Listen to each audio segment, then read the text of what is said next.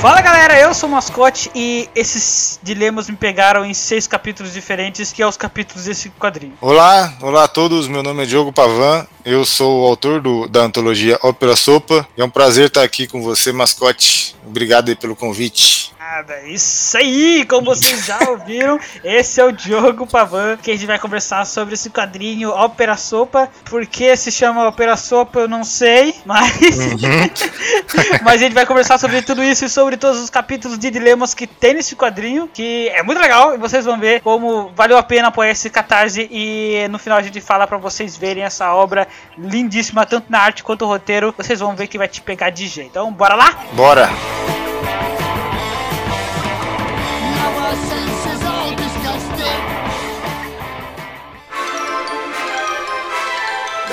Vamos de recadinho, Chia, do Gaivota Cast, o seu podcast quinzenal de quadrinhos nacionais e independentes. Vamos, mascotinho. E quem que será o entrevistado desse programa? E para o Gaivota Cast de entrevista de hoje, a gente vai entrevistar o Diogo Pavan, que fez Ópera Sopa, uma antologia de seis contos e quatro mini contos, cada um com uma arte específica.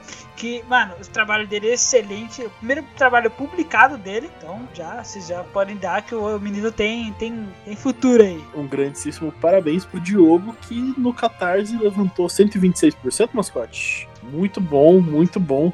Eu infelizmente não consegui pegar na época, mas eu tô muito ansioso para entrar em contato com ele, pegar minha edição e ler, porque a arte do menino Diogo é incrível é incrível. E as artes, né? Porque cada um desses contos da antologia tem um estilo totalmente diferente um do outro. Então eu estou muito curioso para ler mais sobre. E em off a gente descobriu que era ópera sopa, né? Eu descobri o Xia, ele ele deu essa moral de sup ópera, né, Xia? Que quer dizer novela. Isso, uma uma ópera sopa, né? Eu não sei se o Diogo fez essa, essa, essa jogada, mas uma ópera sopa, se a gente traduzir quase literal, não é totalmente literal, mas é, é a mesma sonoridade da palavra soap opera, que é basicamente o que, que é uma novela, uma telenovela pra gente, né? Que é um, é uma, um programa com um número indeterminado, né? De capítulos. É uma coisa que não tem uma data exata para acabar, que nem as nossas novelas. E então... isso se encaixa muito com Ópera Sopa, que, como um exemplo, tá dando que é o primeiro volume que ele tá lançando, mas não tem hora para acabar. Então são mil histórias com todas linkadas com dilemas então, para esse volume, cada história tem os seus dilemas que se passa, como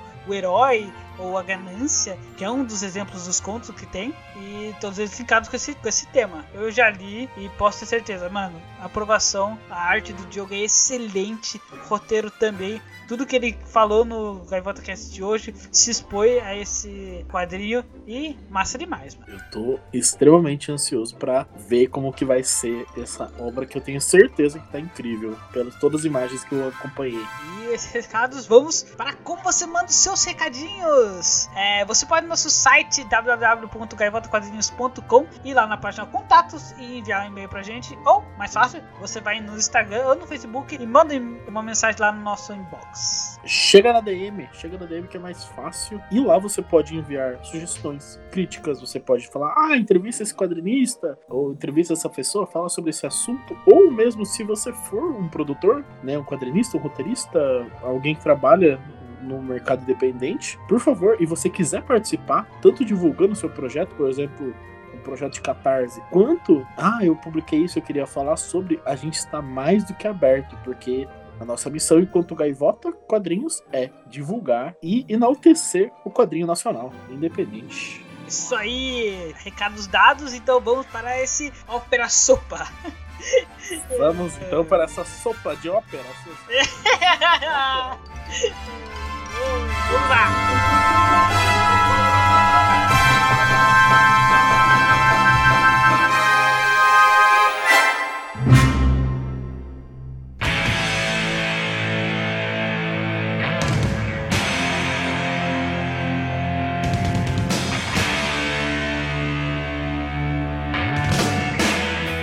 Pode começar contando a sua história sobre como você se tornou quadrinista, ou bem antes dela, pode contar a sua história em si, mas como você foi de, de alguma coisa para quadrinista, entendeu? Bom, eu, eu tô até ainda com dificuldade de me chamar de quadrinista, né? Porque a minha pr primeira vez que eu consegui publicar alguma coisa, ter coragem de, de mostrar meu trabalho para alguém foi esse ano, né? Então. Ó, é... isso é completamente normal. De boa.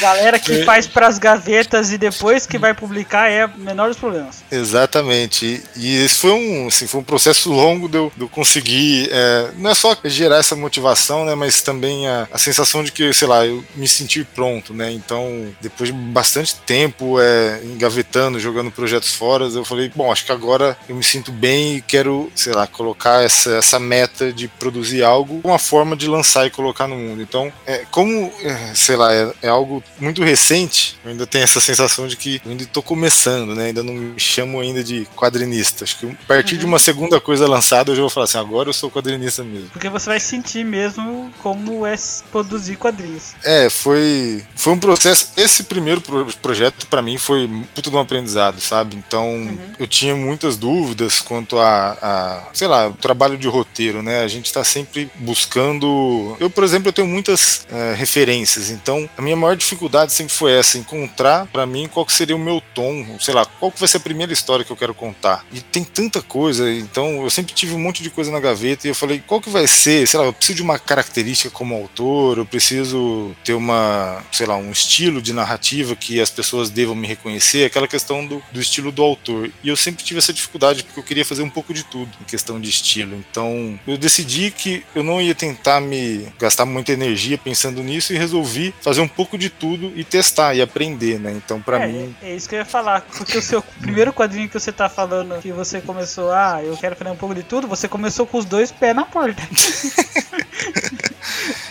Porque, Bom. porra, a, a, galera, as seis artes que tá. Seis, as seis artes e mais dois continhos, né? Tá nos quadrinhos, meu amigo. Nem parece que é a mesma pessoa que desenhou. Bom, valeu. Eu acho que, pelo menos, eu tentei buscar uma justificativa para isso, né? Mas eu quis meio que desenvolver um laboratório para mim e saber, né, se, se isso ia funcionar. E agora que eu tô ouvindo o resultado, né? Ouvindo o feedback das pessoas, ouvindo as críticas positivas e negativas, que acho que é esse que é o momento que, que eu uso para me aperfeiçoar, né? Mas como você, tipo, você fazia para as gavetas e quando foi esse start, esse começo que você percebeu que tinha que publicar algo? É, esse estalo, né? Bom, é, eu trabalho, eu formei em design gráfico e trabalho hoje numa empresa de, de jogos digitais. Sério? É, Pô, isso. Uma, Bom, onde você trabalha? É uma empresa aqui de São Paulo, chama Fanati. Ela desenvolve jogos para celular, né, para mobile e já tem alguns, já diria que uns seis anos que eu estou aqui e sempre foi aquela coisa de criança, né? Então trabalhar com quadrinhos, jogos era um objetivo que eu não sabia que era alcançável, né? Eu não sabia que, sei lá, existia como trabalhar com games no Brasil. E de repente eu vi que tinha um monte de empresa aqui surgindo, e de repente eu comecei a perceber que existia um monte de quadrinista aqui no Brasil, né? É, eu era do interior de São Paulo, Franca, e a gente não tinha, digamos, sei lá, tanto acesso a, a, essa informação antes de ter internet, né? Não que eu seja tão velho assim, eu tenho 34, uhum. mas na época de internet de escada talvez eu não sabia nem onde procurar essas, essas informações. Então, para mim, quadrinho era algo inalcançável, né? E acho que questão do estalo, quando eu descobri, foi conhecendo o que tinha de underground no Brasil, que a galera tava lançando de forma independente. Acho que foi muito junto com esse início aí de catarse. Eu lembro muito também de pegar a primeira MSP do astronauta. Falei, caramba, puto trabalho e, e assim, nossa, isso já me deu um, um, um calor assim de que, caramba, eu queria muito fazer parte disso, sabe? Ter um trabalho grande como esse e tal. E, sei lá, acho que a partir disso eu comecei a sentir que era possível. E aí depois acho que eu fui perdendo medo, sabe? Testando. Até demorou um tempo, mas de repente falei, bom, tô me sentindo mais seguro, sabe? Ah, uma coisa, a Fanati, ela tá contratando? Cara, ela tá, ela tá cheia de, de vaga ali no site que acho que você pode até bom divulgar aí que eles estão procurando bastante gente. Viu? Ah, então bacana. Então em já todas dando, as áreas. Já dando um jabazinho. É, uma Eu não conhecia uma empresa de games, muito da hora. Eu tô vendo o site deles aqui. E caso legal. você não saiba, Diogo, eu fiz tecnologia de games. Ah, que legal, cara. Uhum, sou interessado. Mas vamos deixar de lado e falar uhum.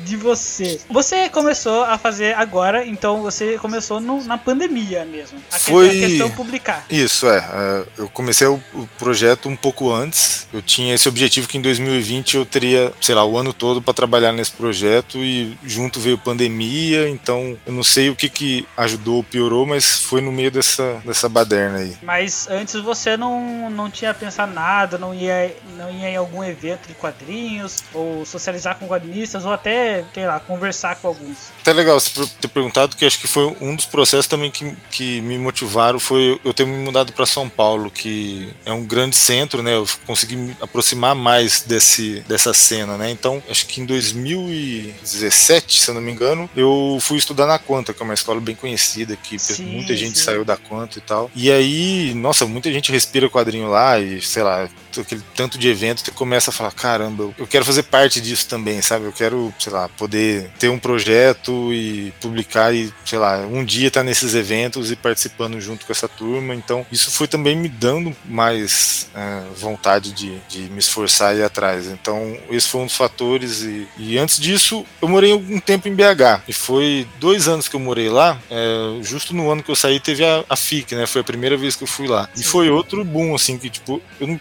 não tinha, pelo menos até, sei lá, antes da CXP, não tinha muito evento de quadrinho, né? Tinha aquela coisa, é, alguns eventos de, de anime, esse tipo de coisa, que eu não participava tanto. Mas o dia que eu conheci a FIC, comecei a, a trocar ideia com a, a turma lá e fazer amizade e tal, eu já comecei a me sentir também mais motivado. Então, esse foi um outro fator. E o fato de eu sempre gostar de quadrinhos e, sei lá, de repente eu descobri no YouTube uma porrada de canais de que transmite um monte de informação que às vezes eu tava, tipo, não ia atrás, né? Sei lá, lançamentos que estão, lançamentos da semana, coisa que você, às vezes você não tá no seu radar, autores que você não conhece, de repente você tá descobrindo que tem um tudo um ecossistema de, de autores no Brasil que eu tava distante. Sim. Então foi juntando tudo isso, eu falei, pô, não dá mais para segurar, quero fazer e fui, fui atrás. Foi nessa hora que você percebeu que você devia publicar uma coisa e começou a já projetar o Opera Sopa, né? É, Agora que você começou a comentar, você citou o nome Opera Sopa, eu lembrei de um projeto que eu tive há muito tempo, que era de juntar uns amigos e a gente começar a colocar algumas coisas online. Mas a gente ficou mais tempo planejando do que fazendo e esse negócio nunca saiu do papel, sabe? Eu ah. fiz um monte de tirinha, aquela coisa que uma hora vai, uma hora vai. Acho que esse foi o projeto que mais foi longe. Eu, eu lembrei dessa questão porque foi lá que surgiu o nome Opera Sopa, que a é, ideia é era mesmo. meio... Por que Opera Sopa? então, a, ideia, eu queria brincar um pouco com a questão do soap opera, que é aquela coisa meio novela, né? Você tem um monte de coisa para acompanhar. Ia ser uma coisa bem seriada, né? Esse, esse projeto nosso. E eu achei interessante, pela sonoridade, ser algo é, meio cômico. Esse negócio do ópera sopa, é uma coisa mais abrasileirada, sei lá. E eu achei interessante esse nome mais pela sonoridade do que pelo significado, porque é uma mistura de várias coisas com, com a ideia da narrativa, da narrativa gráfica, né? Deixa assim mesmo. Que, é. Se você entendeu, ouvinte, que bom. Se você não entendeu, vem com a gente que estamos no mesmo barco. Eu também acho que eu não entendi, não, mas eu posso...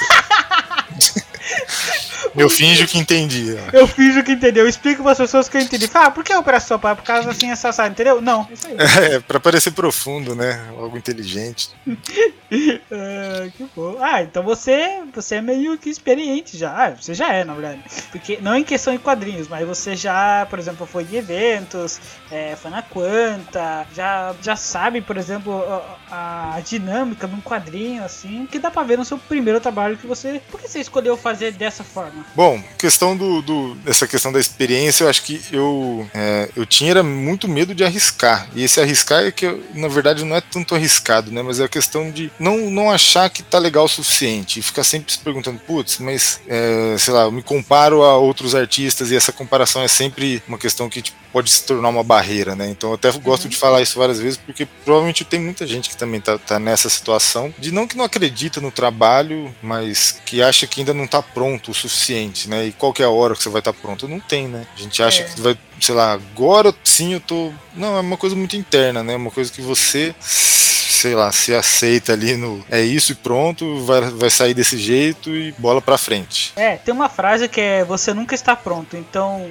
comece. Exato, isso é ótimo. Porque nunca você vai estar tipo 100% ali. É, tô, eu, eu tenho certeza de tudo.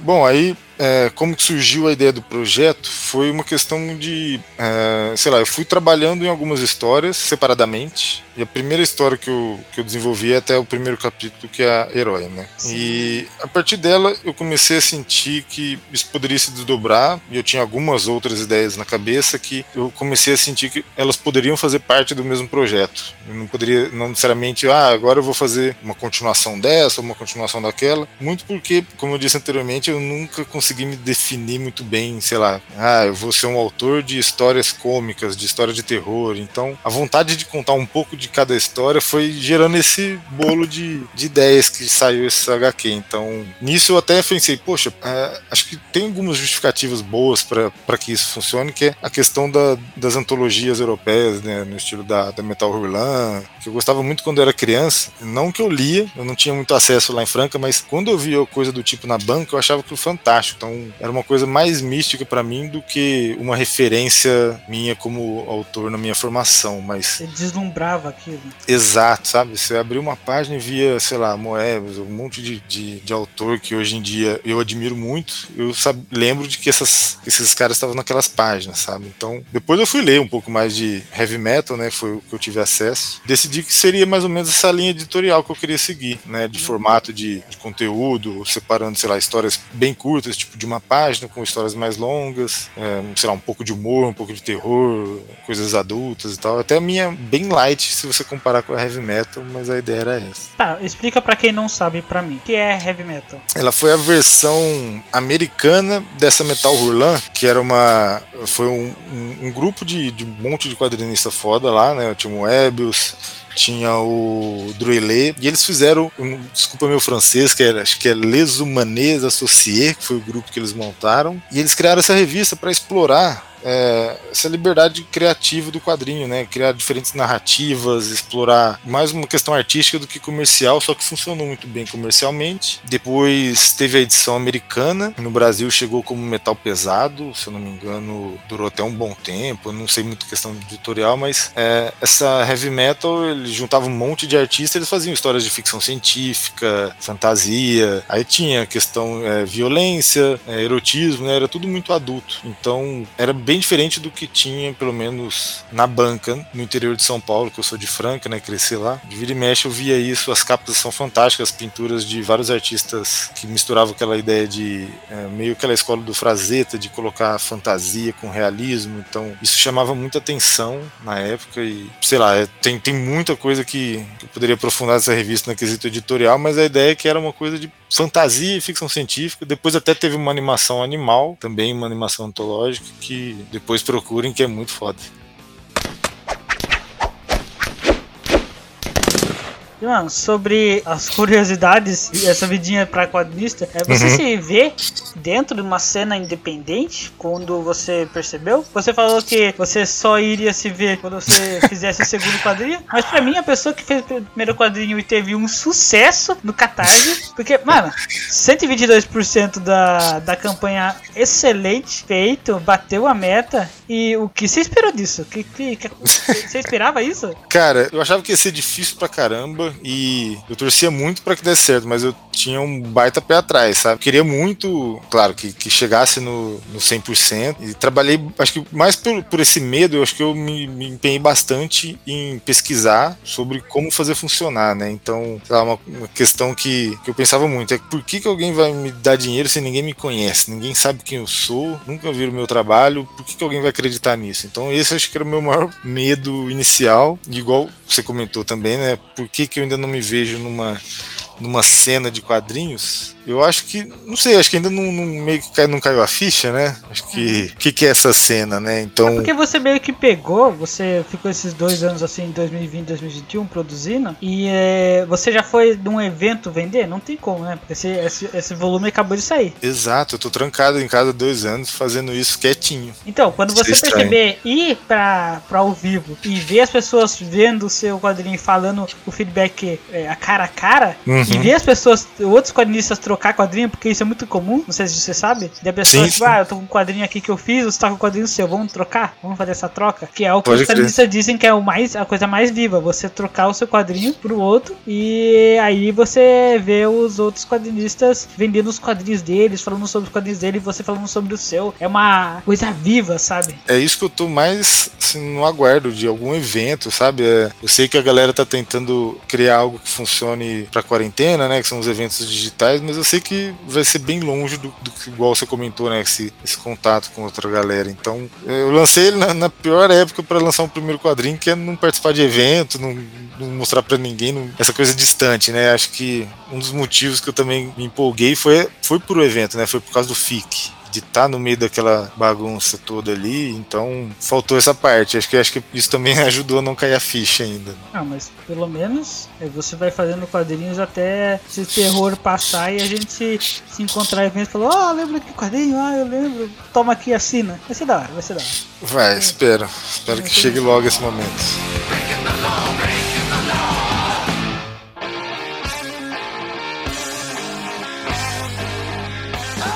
beleza, vamos se aprofundar do quadrinho e falar dos seis capítulos. A gente vai separar é, as seis partes aqui e cada um a gente vai, vai falar sobre cada um deles. Legal. Beleza? Então, sobre o quadrinho em si, é, ele tem seis contos e quatro mini contos, né? Isso. E, e por que você pensou dessa forma? O que seria isso? Os seis primeiros contos, é, eu acho que foi uma coisa que eu consegui deixar mais interligado, porque era uma questão que eu queria que pelo menos tivesse uma narrativa que ligasse todos eles. Que é os dilemas, né? Isso, exato. É, todos eles tinham esse foco e tem alguma coisinha ou outra que eu plantei ali que é só uma questão, às vezes, meio visual que linkam uma história com a outra, mas não é nada que seja muito drástico. Foi só meio que um pequeno easter egg, assim. Mas, ah, cara, tipo, nas primeiras. ah, ah, nos primeiros contos que eu trabalhei, eu sabia que não necessariamente isso ia funcionar muito bem se eu quisesse contar uma história que eh, fosse tão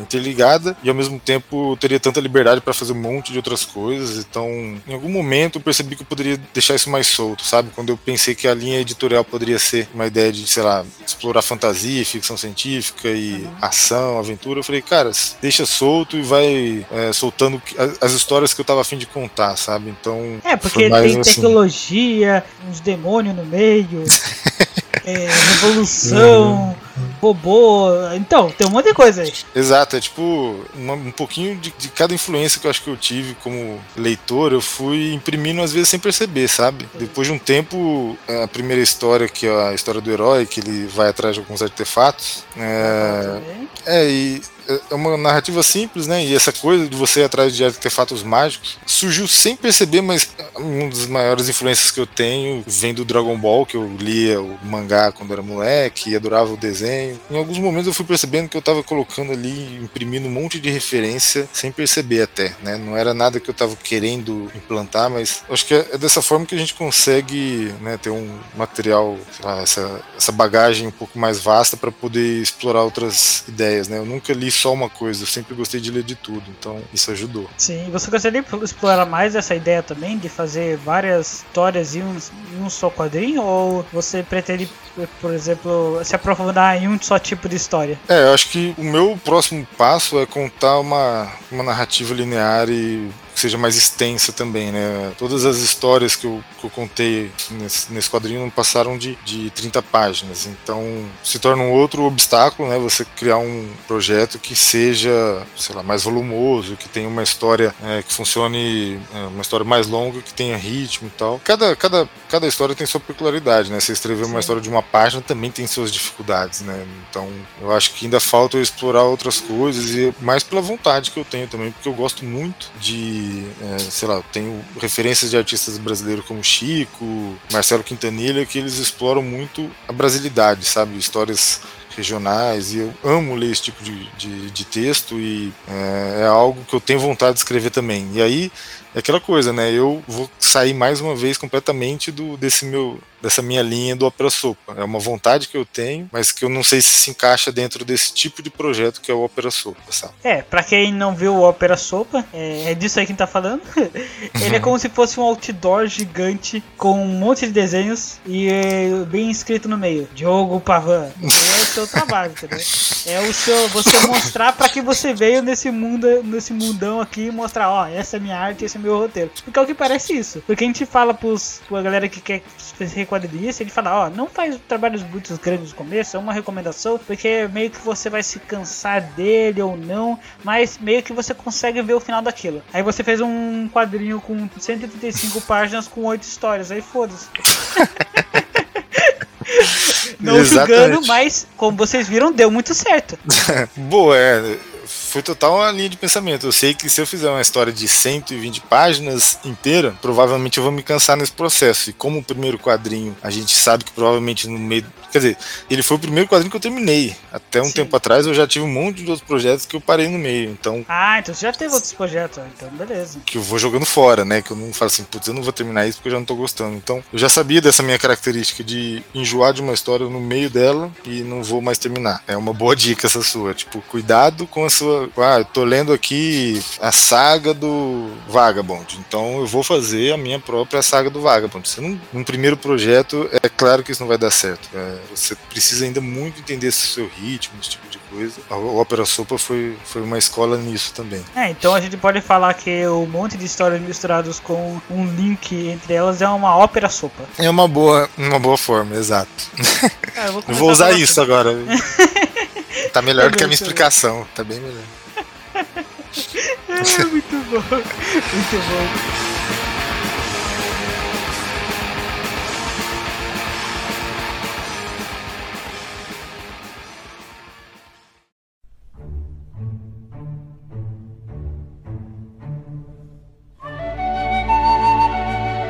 Herói. Herói é sobre o garotinho. E caso você já viu a história, a gente pode falar de spoilers aqui, mas se você quiser, não precisa também. Mas e sobre o, ami o amigo dele, o gigante. Isso. Ah, fala sobre a história. A, a estilo de arte dele, já, uhum. já adiantando aqui, parece um pouco mais infantilizado, assim. Lembra muito, é, a, por exemplo, a, o cara vai soltar referência de jogos aqui. Jogos ah. da Behold Studios, que eu curto muito. Hum, legal, ótimo. Behold é uma ótima referência. E ela fala sobre um dilema de escolha. E é uma escolha meio que Shadow of the Colossus. Porra, pode crer. Acho que não tem problema, né? Acho que começar já a falar de spoiler, acho que não teria problema ou você prefere. Ah, é, mas manter? você se estraga o pessoal ficar mais interessado, é você que é o autor. Tem razão.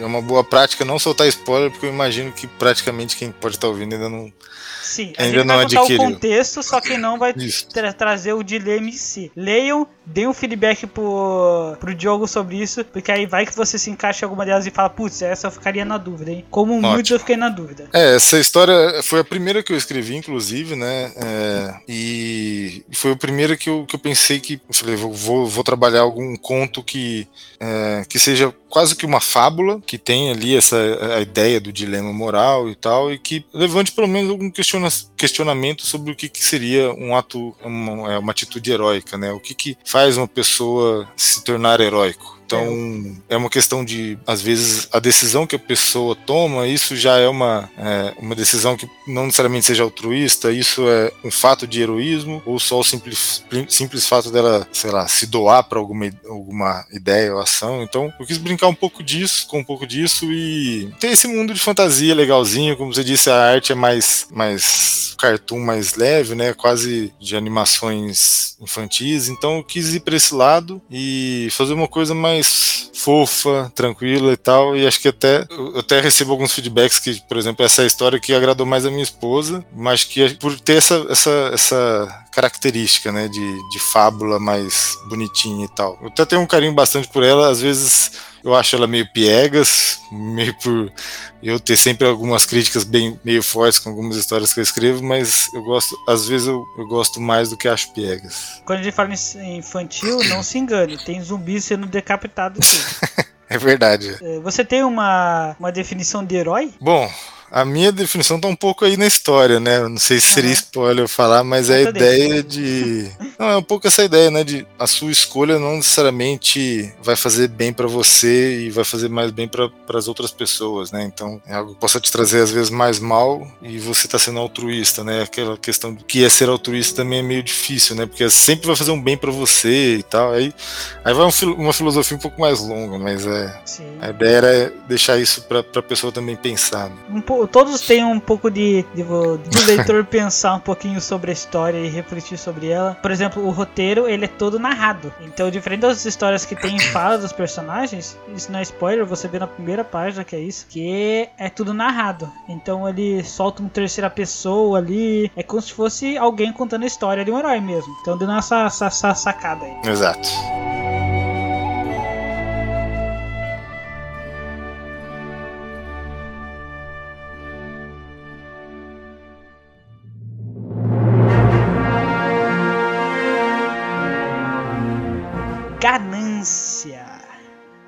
Ganância, como se diz, meio uhum. que estraga com, com o nome aí.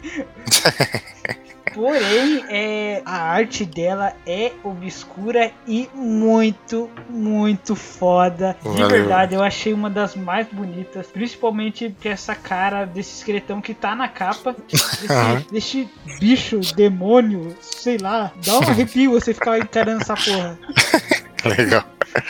Que bom, funcionou. Então, fala sobre é, essa história. É um diálogo meio filosófico, né? Sobre é, uma pessoa que tem o poder de fazer uma escolha, né? Aquela coisa do, do pedido do gênio da lâmpada, né? Só que nesse caso aí é praticamente dá aquela ideia de que é quase um pacto, né? E a ideia é mais sobre a pessoa é, entendendo onde que a, escolha dela pode levar ela numa, depois de chegar naquele objetivo, né? Então, alcançar um objetivo como, como obter muito poder, o que que isso acarretaria depois na sua, é, na sua vida, né? A ideia do ouro de tolo, depois que você chega na, no seu objetivo de uma forma muito fácil, o que que resta para você, né? E, sei lá, se você pudesse ter essa escolha, você escolheria é, não ter todo esse, esse poder, você preferiria é, fazer algo menor e não ter essas dúvidas depois. Então é mais um aquele tipo de debate filosófico que, que acho que alguém, não sei se todo mundo tem, mas às vezes eu fico na minha cabeça sobre essas questões, né? De tipo, alcançar um objetivo, às vezes se ele é muito fácil, a gente não sente a recompensa, né? Então é meio que essa ideia da, do conto você não se sente meio que digno daquilo, sabe? Também é uma coisa que acho que todo mundo às vezes passa por isso, né? Eu quero chegar na, naquele emprego, por exemplo, né? E quando você chega lá sem ter batalhado muito, parece que foi uma coisa pequena, né? Para algumas pessoas pode ser algo muito maior aquela vaga porque ela tá há anos batalhando por isso, né? Sim. Ah, e todo o roteiro é pensado nessas, nessas dualidades dos dois personagens que eles ficam conversando e com essas, com essas falas é, meio filosóficas mesmo. E Cada uhum. um fala uma coisa e o outro repudia, falando outra coisa, explicando sobre o que, que é. Então, essa história eu preciso rever para entender bem. Legal, legal. É, é uma, uma história que, que às vezes ela vai também funcionar melhor na cabeça do leitor, é aquela coisa que depois o leitor complementa com né, a, a, própria interpretação e as ideias dele, né? Então, uhum. nem tudo eu quis deixar tão explicadinho para isso aconteça, né? De tipo, putz, essa situação é, se encaixa em algo que eu já vivenciei, então para ele vai ter outro peso. É uma história até rápida, mas que eu poderia estender ela por outros, outros caminhos, que é uma coisa que eu acho interessante também. E uma coisa que a gente esqueceu de falar do, do herói é que sempre tem um comercialzinho no meio, sabe? Ah. Do herói ele tem o herói e do lado ele tem a igreja tentacular, o reino de Cthulhu. Aí tá lá um zumbizão saindo. É muito legal essas imagens, como se fosse uma revista mesmo.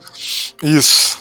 Essa foi até um outro aspecto que eu utilizei para deixar mais clara a referência da, dessas antologias, né? Tipo heavy metal, que eles colocavam, né? As capas às vezes de outras revistas, ou às vezes uma arte solta ali de um outro autor. Então, ela, ela era um projeto bem experimental, que, sei lá, dava liberdade para a turma ir por vários caminhos. Eu falei, vou, vou aproveitar disso, vou começar a explorar outros estilos que eu também gosto e colocar às vezes uma capa, né? Uma, uma leve referência. Assim como a referência Orc Boy Férias malditas que é, é muito. essa, Hellboy, né? essa é bem explícita, né? Não, não deixei leve, não. Hellboy é uma coisa que eu adoro e acho que todo mundo gosta de desenhar o Hellboy. Então, é um personagem muito legal de, de, de brincar.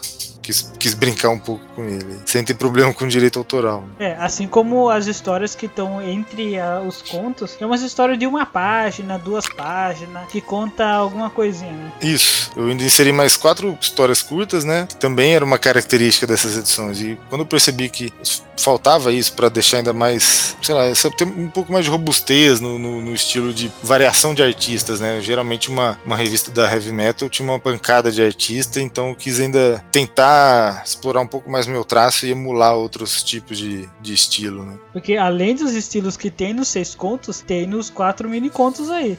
Então vai anotando aí quantos estilos o Diogo tem. Você percebeu que era uma antologia com vários personagens? Pé, errou. É só ele que faz isso aí. É, eu acho que foi até algo que eu informei mal no, no Catarse, que muita gente perguntou, pô, mas você não botou o nome da outra, É, artistas? Cadê os outros artistas? Quem é o artista do, do terceiro capítulo? Eu quero saber. Ele falou, não, cara, sou eu mesmo. Aí, Como assim você? O cara é o fragmentado, ele tem várias personalidades.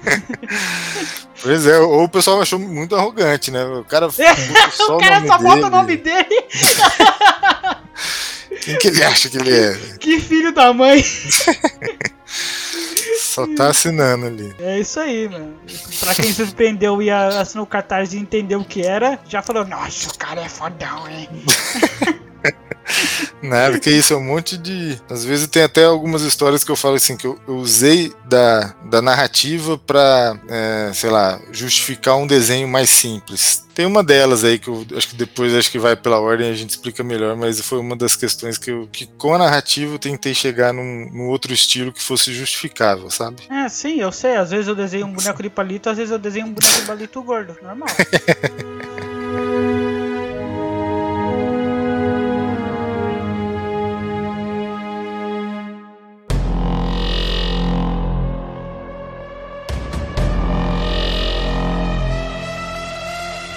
Ideologia ou morte? Essa é pra quem gosta de John Wick e ação e estremeceiro e rock and roll, é, juventude, tiro na cabeça e tudo que é de bom.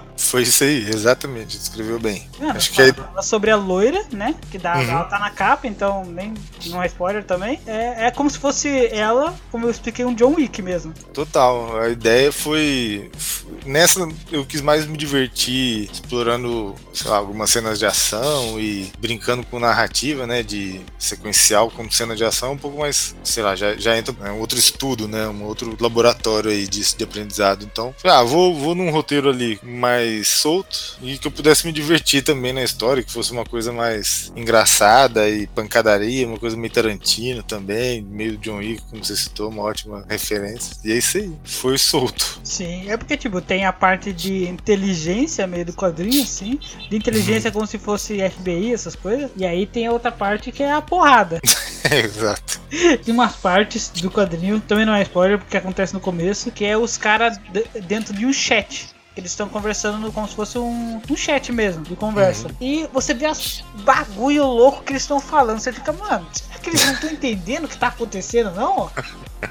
É muito papo de, de. Ah, eu sou um programador, vai demorar dois dias pro servidor atualizado. A gente, pô, tá puto, mas o que você tá falando? Olha aqui o que tá acontecendo. Nossa vontade de falar, mano, você tá. Você tá entendendo? Aí é aquelas belas conversas de xingar o chefe, Isso. colocar no grupo que não, o chefe não tá, sabe? Tem seis no grupo, cinco no outro. É, foi uma tentativa de, de brincar com um grupo de WhatsApp aí, de e mostrar o tanto que esses mercenários da história eram um bando de incompetente burro e tirar algumas situações cômicas disso. Foi. É como se a gente diferente. estivesse no RPG e tem os, os peão lá, os, os Minion, e os Minion É. se conversam, é isso. Porque É os precisa peão que você sabe morte. que vai morrer, né? É. Exato. Essa parte do quadrinho é pra você sentir a ação que tem no quadrinho inteiro, porque eu acho que é a que mais tem ação, né? Diria que sim. Acho que tem uma outra história que eu ainda coloquei algumas cenas de ação, mas não era o foco, né? Então, essa eu fui mais pela liberdade de ficar desenhando pancadaria e explosão. Então, com certeza, acho que essa que é a mais ação por si só. Tem muita retícula, que eu achei muito da hora. Esse tom de rosa e amarelo. Uhum. Muito foda. Legal. O que, que, que, que, seria esse, esses tons assim? Olha, eu, eu tentei ser uma, um, sei lá, uma coisa meio pop art, uma coisa mais psicodélica mesmo e, e sei lá, com uma referência mais de, de, sei lá, filmes de ação do que basicamente acho que eu trouxe algo tão claro assim de quadrinhos, né? Então, uhum. é um pouco assim, o, o, Tarantino ele tem essa coisa do exagero, né, do filme de ação, que é aquela coisa que tipo, um corte faz o sangue esguichar pela tela inteira. É, ou um e... cara morre com um chute no saco. é, esses exageros, assim, que eu acho que é, fez sentido com as cores mais psicodélicas e não deixar algo tão gore, né? Algo tão pesado, porque ele fica mais pop art e dá esse, essa diferença entre as duas ideias, né? Não é uma coisa tão realista que te deixaria com o estômago embrulhado. Todo mundo aí pedindo a loira pro Smash Bros. E a capa, a, a contracapa assim dizendo, é o Mecha uhum. Inferno 2079. O que seria isso? Foi uma vontade de desenhar um mecha. Tipo, eu explorei ali coisas que eu gostaria de fazer, mas não tinha onde encaixar. Então essa capa foi mais para outra, outra, outra, outro motivo para dar liberdade de desenhar o que eu quisesse aí. Muito boa essa história. acho que eu, que eu lembro mais, de, eu acho que mais que eu demorei para ler porque ela é um pouquinho mais longa. Ela é mais longa, sim, sim. Tem bastante texto também, né? Mas. É, vocês estão percebendo que é, para todos os gostos tem o Opera Sopa. Se você não gostar de muito, você só pula algumas páginas que você encontra o seu, je seu jeitinho ali. É, é o bom da antologia, né? Às vezes você pega uma antologia que metade das histórias você gosta, metade não. Então, eu ainda tentei emular até essa parte, né? Tem parte que não vai agradar muita gente. Você trocava de, de máscara quando você. De, de cara quando você ia desenhar outra? Tipo, ah, sou meu herói. Aí o cara tira a máscara assim, haha, agora eu sou o Diogo Pavan 3. Deixa eu desenhar aqui. Eu acho que não, pelo menos eu não, não, não lembro de ter mudado nada, né? É que você não percebeu. Isso é bom de ter múltiplas personalidades. Pois é, vou ver se eu mando um e-mail pra outra personalidade ver se ela responde. Né? Faz uma reuniãozinha no parquinho. É.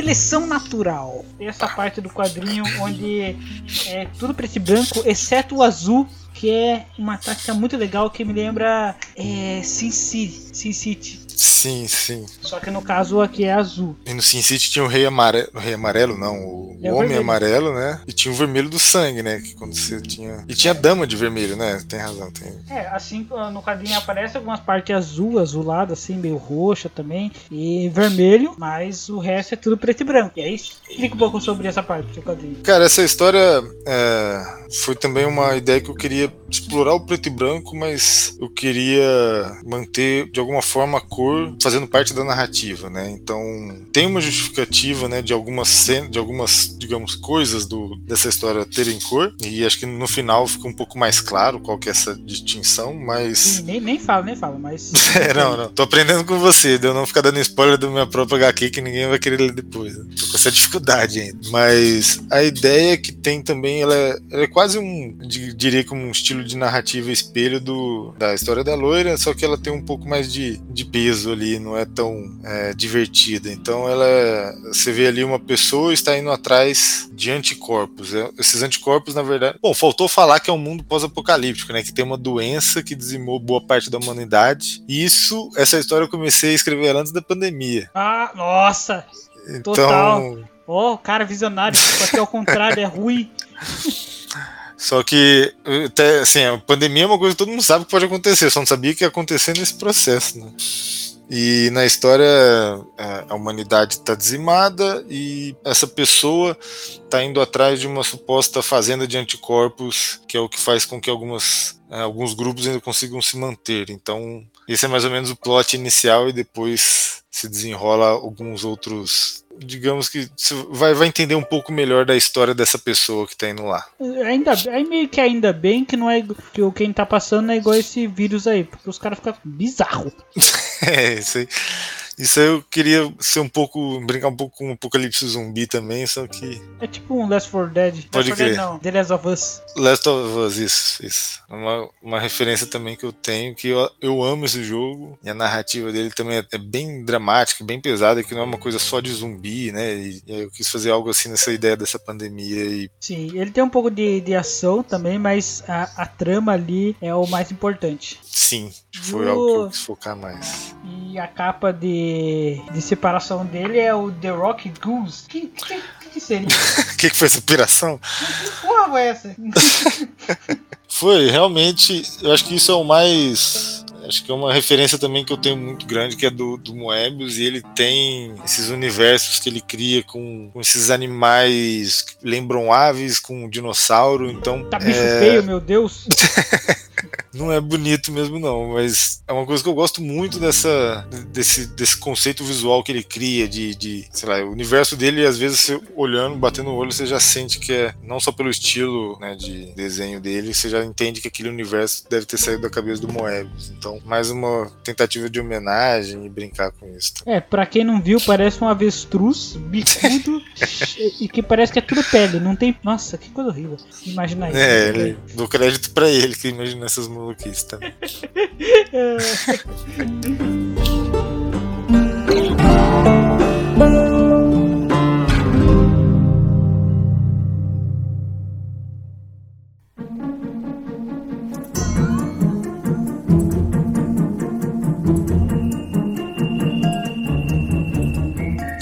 Simulacros. Essa é a historiezinhas do robô e dos cientistas lá, é, que eles estão num papo, eu não vou contar muito, né? E a arte dele é bem, parece a cômica, sabe? Assim como o roteiro acompanha, mas explica mais sobre ele. Essa foi a história que, que eu mencionei, onde eu justifiquei é, o, o estilo artístico, é, assim, tá bem, bem atrelado ao que é a história, né? Então, não sei que ponto que eu já chegaria em spoiler, mas é que eu não consigo explicar muito bem essa história sem às vezes entrar em algo que possa ser o Tchan. Mas a ideia é que num futuro não necessariamente estipulado, a humanidade usa computadores para simular outras realidades e através dessas realidades simuladas eles colhem estudos que podem ser aplicados no universo real, né? Então eles fazem testes com grandes computadores que criam realidades é, simuladas, eles criam simulações para tentar de- entender sobre questões humanas, sociais. Então esse é o mote, mas a, a, a história já descamba para um outro plot aí que que se eu acho que se eu contar estraga o Tchan, então eu não sei até onde que eu consigo ir nesse, nesse review. Falar sobre a, a simplicidade do que a- o traço vai indo é um spoiler? Eu acho que. Boa pergunta. Eu, por mim, eu, eu falaria, então talvez. Se, Então, se só avisar que a É, pessoa pode ouvir um spoiler. Eu não vou explicar o motivo, mas o traço ele vai declinando. E, é muito bom. Isso, porque você vai, vai mais simples assim. O traço já é simples, Uhum. assim. Aí ele vai pra mais simples, aí mais ainda, aí é- só fica uns rabiscos. Legal, sem, isso. sem motivo, sem motivo. Eu não vou falar o motivo aqui, vai descobrir. Boa, boa. Colocou de uma forma melhor. E nesse tem a outra outra parte do, do Minis Contos aí, que é em uma página, que não tem. E, e essa é meio que a página de separação dele. Sim, sim, é. Nesse também tem um, um conto de uma página, mas não é atrelado à história, né? Acho que é, a gente não, não tem como falar muito desse daí, porque você tem que ler, gente. Você, desculpa, aí, tem que ler. Boa, boa, boa.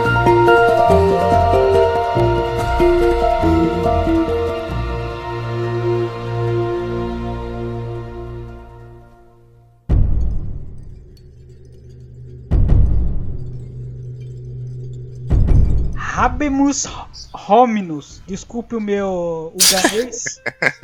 É? Foda. É, é a história dos, do- dos caras da caverna. Dos homens da caverna. Os caras da Isso. caverna é foda. Os caras da caverna já resolve. E é muito legal que a separação dos quadros são meio rachaduras, como se fossem esculpidas na pedra. É, essa, essa, essa história eu, eu quis explorar a, a narrativa muda, né? Que é extremamente complicado. E eu quebrei a cabeça bastante, então, é até assim, é, ela, digamos que eu, eu até considero que é a mais experimental da HQ, porque narrativa muda é complexa, né? Então é difícil definir assim o que que se existe uma forma assim para você conseguir explorar qualquer história, né, dentro da narrativa muda e, e algumas às vezes são muito difíceis de explorar. Às vezes é, você quer fazer alguma questão assim humorística e tal, você tem que ter muito domínio disso, né? Então nesse caso foi para mim foi a mais experimental por essa questão, né? De tipo eu quis fazer uma piada que funcionasse numa história muda e que também encaixasse nessa, nessa cronologia da, da antologia, que tem uma, uma ligaçãozinha aí entre elas, que ela não é tão fácil de notar, porque eu deixei ela até quase um easter egg aí, mas ela faz parte também dessa, dessa linha cronológica das histórias. É, você vai. É, eu ia falar ler, né? Não tem como você ler. Mas você vai ver que é meio complicado você entender é, a narrativa da história e como ela vai andando, sabe? Só pelos gestos do, dos personagens aí dentro da caverna. É, uma coisa que é, ler desenho às vezes é complicado, né? Você passa, às vezes, o, o, tempo todo lendo uma HQ, às vezes só passando pelos balões, e esquece que a arte também às vezes conta uma história, né? Então, eu mesmo, eu tento me treinar bastante a ler com esse olhar de, tipo, a narrativa também é visual e ela deve funcionar só como, é, por si só também, né? Ela não deveria necessariamente um texto para ser redundante ou um texto para explicar alguma coisa. E eu busco, sei lá, pelo menos nessa história eu tentei, sei lá, atingir esse resultado de que a história pudesse ser contada através de, de imagens, né? De, de sequência. É, e o tema falando de Homens da Cavernas é meio que isso. Você não vai entender o que eles estão falando. Então, é, boa, boa sacada, boa sacada.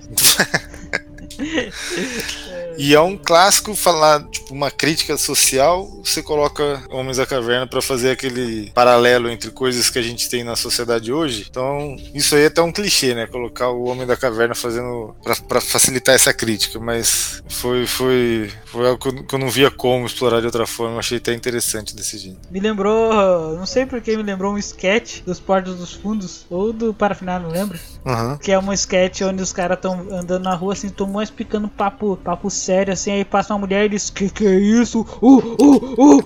Aí começa a virar uma caverna. boa, boa.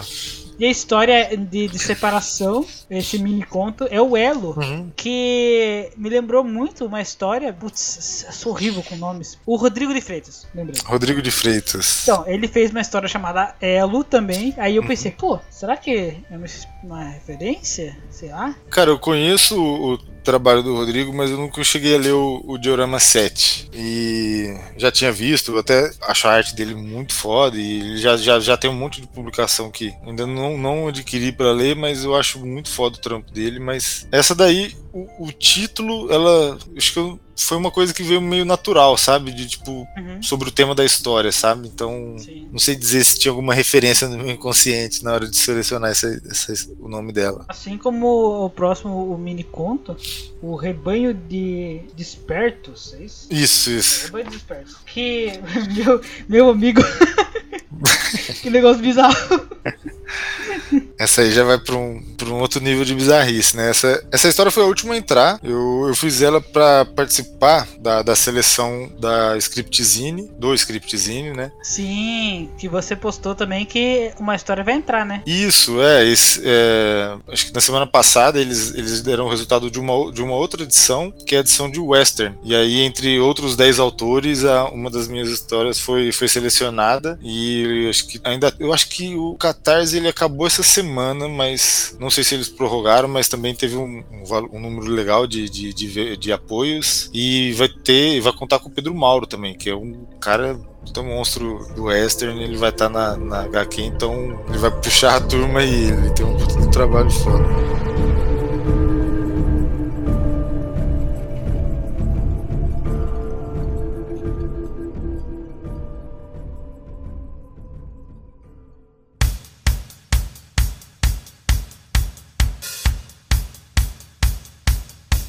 E aí, após essa história, tem umas capinhas de, por exemplo, Seleção Natural, que é muito The Last of Us. Aí tem o do super-herói, que é do Super Opera Super. É, boa referência do Super Nintendo. Muito foda. Nossa, mano, muito foda essa capa, de verdade. Ah, esses, esses daí foram, é, foram trabalhos de uns amigos que eu convidei. Ah, part... Essa é a parte de, de artistas convidados, então foram seis grandes amigos meus que aceitaram participar. Então tem artista convidado aí, não sou só eu. Tá, eu até coloquei os os, os contatos de Instagram deles pra galera seguir também. Mas é muita é gente muito boa e É, eles fizeram. sim, aqui é tipo como se fosse uma galeria, né? Isso, Aqui, ó, isso. Artista con- convidado, Bruno Pavão. Aí tá Thiago Lopes. O Thiago, Exato. me manda essa, essa arte aí no, no A3. Puta, muito foda. Ele mandou muito bem. Ele pode vender isso aí como print Ele pode vender muito bem isso num pôster. Eu compraria fácil. fácil.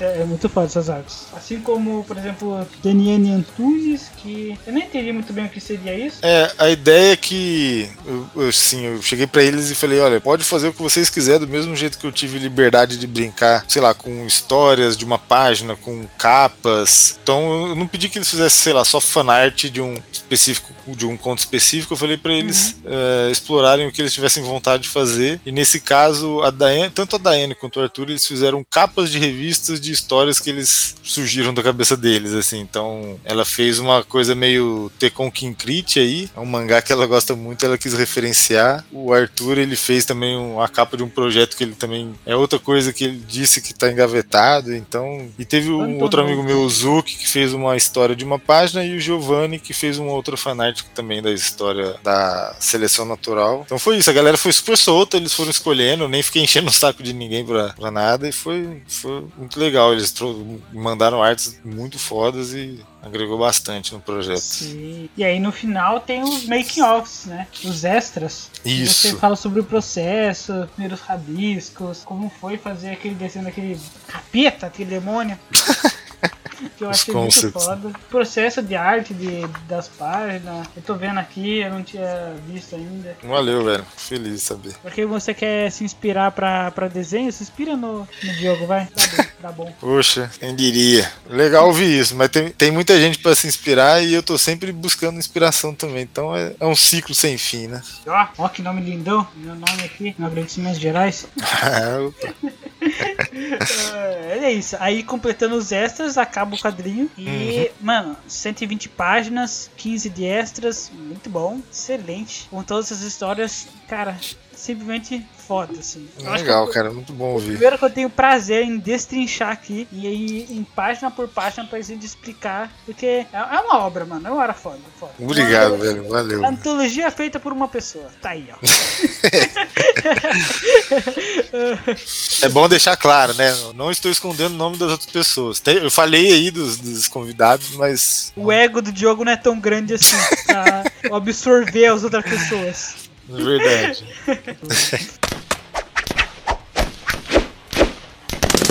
Valeu, cara. Eu agradeço demais o seu feedback. Adoro saber o que, que as pessoas estão achando e sempre deixou aberto para todo mundo. Olha, mandar crítica do que você achou ruim também e, sei lá, trocar uma ideia de, de uma forma aberta, porque eu sou todo ouvidos. Isso aí. Boas palavras, belas palavras.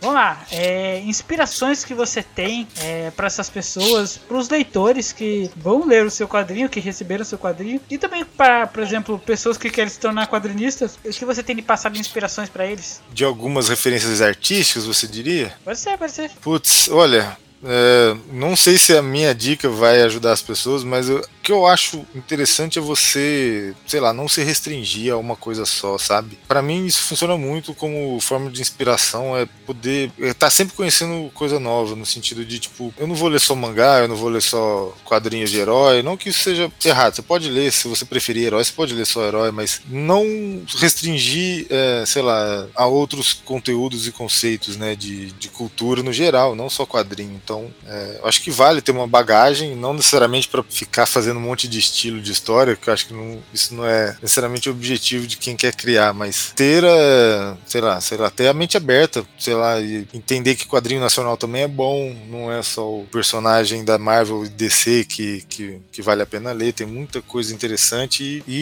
e explorar esse conteúdo que tem hoje online no YouTube, que você tem é, muito conteúdo de qualidade, o próprio projeto que vocês estão fazendo de divulgar os autores nacionais e é, dar esse espaço, isso então é, acho que é melhor forma de aprendizado, tá sempre indo atrás de diversas formas de, de contar história, né? Acho que, acho que o objetivo é esse, você tá afim de contar história e no formato do quadrinho, você tem que também se interessar por, por essa arte, né, de forma geral. Sim, há muitos autores nacionais aí que são fodas. Jogo!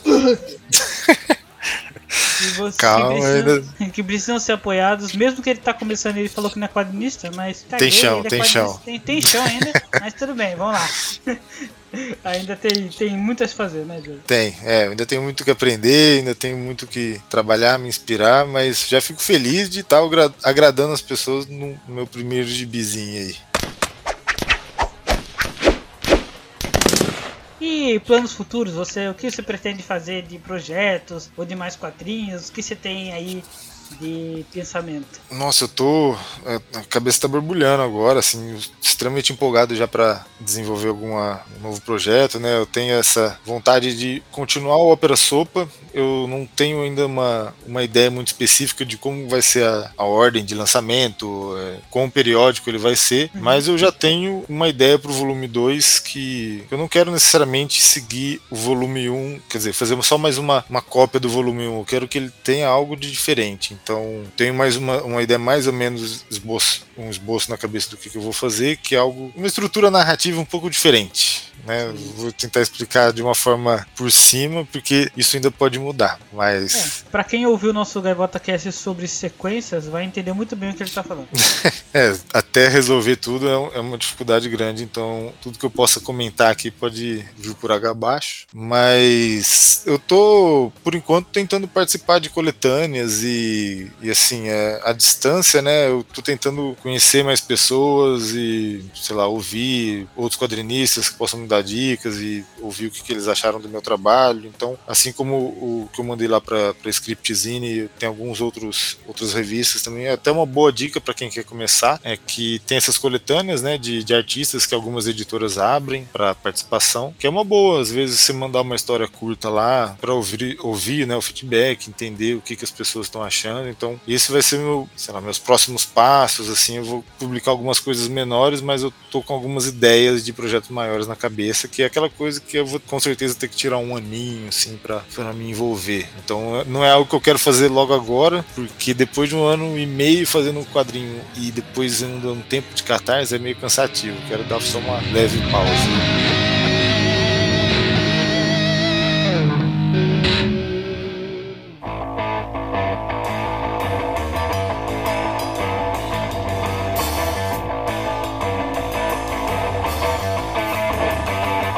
Essa é a hora de você se divulgar. Fala o seu site, se você tiver, sua lojinha, onde o pessoal pode comprar o quadrinho, muito importante. Onde o pessoal Boa. pode acessar em Instagram, Facebook, Behance, well, whatever. Se expõe aí Certo. pra galera. Onde... Sou péssimo em redes sociais, mas eu, eu descobri que sem rede social eu não consigo divulgar trabalho. Então, eu tô, vou- eu tô tentando manter meu Instagram bem atualizado, né, com posts frequentes. Então, caso queira seguir, é o Diogo Pavan, Pavan com N no final, todo mundo coloca Pavão, nunca vão me achar. Diogo Pavan 86. E aí lá no Instagram eu coloco é, as novidades que forem surgindo. E quem quiser comprar diretamente comigo pelo Instagram é só mandar é, um direct também. A gente eu respondo o mais rápido possível. E recentemente a Script é, eles têm um programa de distribuição pela Amazon. Então na Amazon eles também estão vendendo. O quadrinho já está lá é, acho que há umas três semanas e é uma outra forma também de você encontrar ele. Se você for assinante lá você pega o frete grátis. Então tem essas vantagens também. A diferença é que comigo eu posso mandar ele assinado. Pode ser um- uma vantagem caso isso vale a pena depois um autógrafo. Todas as redes vão ficar aqui embaixo na descrição. Pra que você quiser acessar, vai lá no site. Caso você já tá ouvindo no site, é só clicar no link dele que você vai diretamente para o Instagram do Diogo. Beleza? Mas é isso aí, muito obrigado, Diogo, pela sua colaboração e, e querer participar do Gabato Cast. Mais um artista aí entrando no. Como o Thiago dos Ratos fala, mais um entrando pra trupe do Gaivota, mas tudo bem. Eu não aceito muito isso, mas é, ainda falta chão pra gente criar uma trupe legal. Cara, eu que agradeço. Muito legal o trabalho que vocês estão realizando. Eu acho que existem, é, acho que três frentes, né, nessa questão de cena de quadrinho, que é o cara, o leitor, o cara que quer fazer e a galera que quer divulgar e trabalhar trabalhar com isso também. E acho que vocês estão praticamente em todas essas frentes aí, fazendo um trabalho muito legal. E, e acho que se todo mundo, né, tiver essa vontade de, de criar, o mercado só cresce, né? As pessoas, as pessoas lerão mais e, sei lá, você tem mais autores produzindo, você tem mais catarse sendo apoiado e o mercado só cresce. Né? Esse é o nosso objetivo como grupo, Legal vamos dizer demais. assim. Eu ainda não sei definir o que que é a gaivota quadrinhos, mas tudo bem. Ela já foi um monte de coisa. É, é igual a ópera sopa, ninguém não sei definir. né? Só leva. Vamos acabar, vamos acabar por aqui. Essa foi muito boa. Gaivota Quadrinhos, Ópera Sopa. Muito obrigado a todo mundo que já que tá ouvindo a gente. Dê o seu feedback para o Diogo. Compre o Ópera Sopa assinado de preferência. Mas é isso aí, galera. Até o próximo Gaivota Cast. Falou! Falou, valeu.